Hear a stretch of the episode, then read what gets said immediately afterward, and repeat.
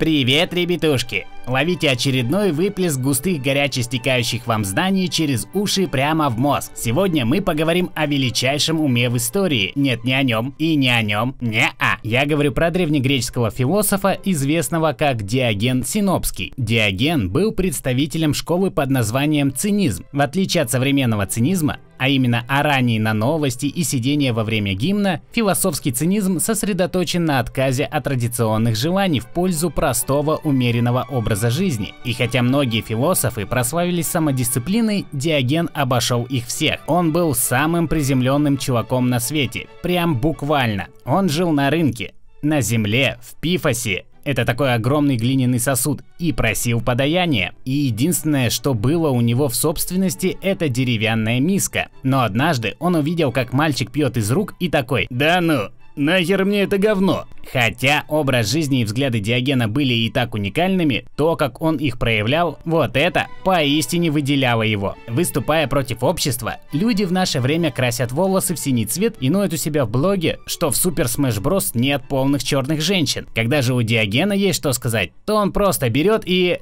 прилюдно передергивает, срет в амфитеатре, сыт на прохожих, и ему похер. Он считал, что просто справляет нужды организма, параллельно ругая поверхность окружающей цивилизации. Но, хоть он и был немытым, прилюдно испражняющимся бездомным, то это не все, чем он был. Его ум ничуть не уступал его современникам-философам. А поскольку он себя никогда не сдерживал, то это знали и все вокруг. Например, в его время был популярен вопрос, как проще всего сказать, что такое человек. Платон решил поискать ответ и придумал вариант – двуногое без перьев.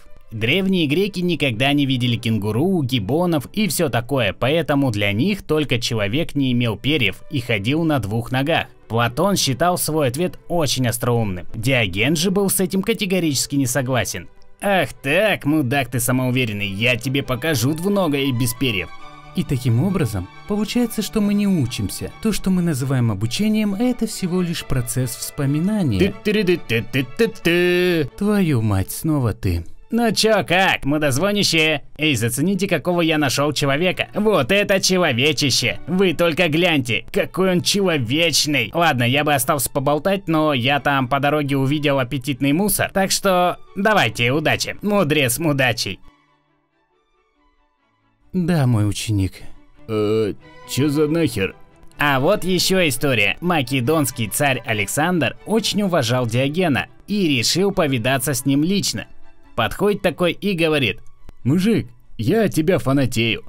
Если я могу оказать тебе какую-нибудь услугу, ты только скажи, я это в миг замучу, все что угодно. Просто, чтобы вы понимали, это был сам Александр. Этот мужик сел на трон, заказав убийство двоюродного брата. Этот мужик впоследствии завоевал большую часть цивилизованного мира. И знаете, что ответил Диоген? Он говорит, да, пожалуй, ты можешь оказать мне услугу. Отойди, ты загораживаешь солнце. Обалдеть, я даже не обижен. Ты реально легендарный тип. Диоген дожил до нескромных 89 лет. И я не знаю, то ли это заслуга его образа жизни, то ли ему просто повезло, но в любом случае, если есть на свете бог, то у него точно все нормально с чувством юмора. Кстати, все источники указывают разные причины смерти Диогена. Одни пишут, что он умер от зараженного собачьего укуса, другие от того, что он съел сырого осьминога, но моя любимая версия это то, что ему однажды просто надоело жить, и он взял и задержал свое дыхание, пока не умер. Он оставил указание, что делать с его телом после смерти.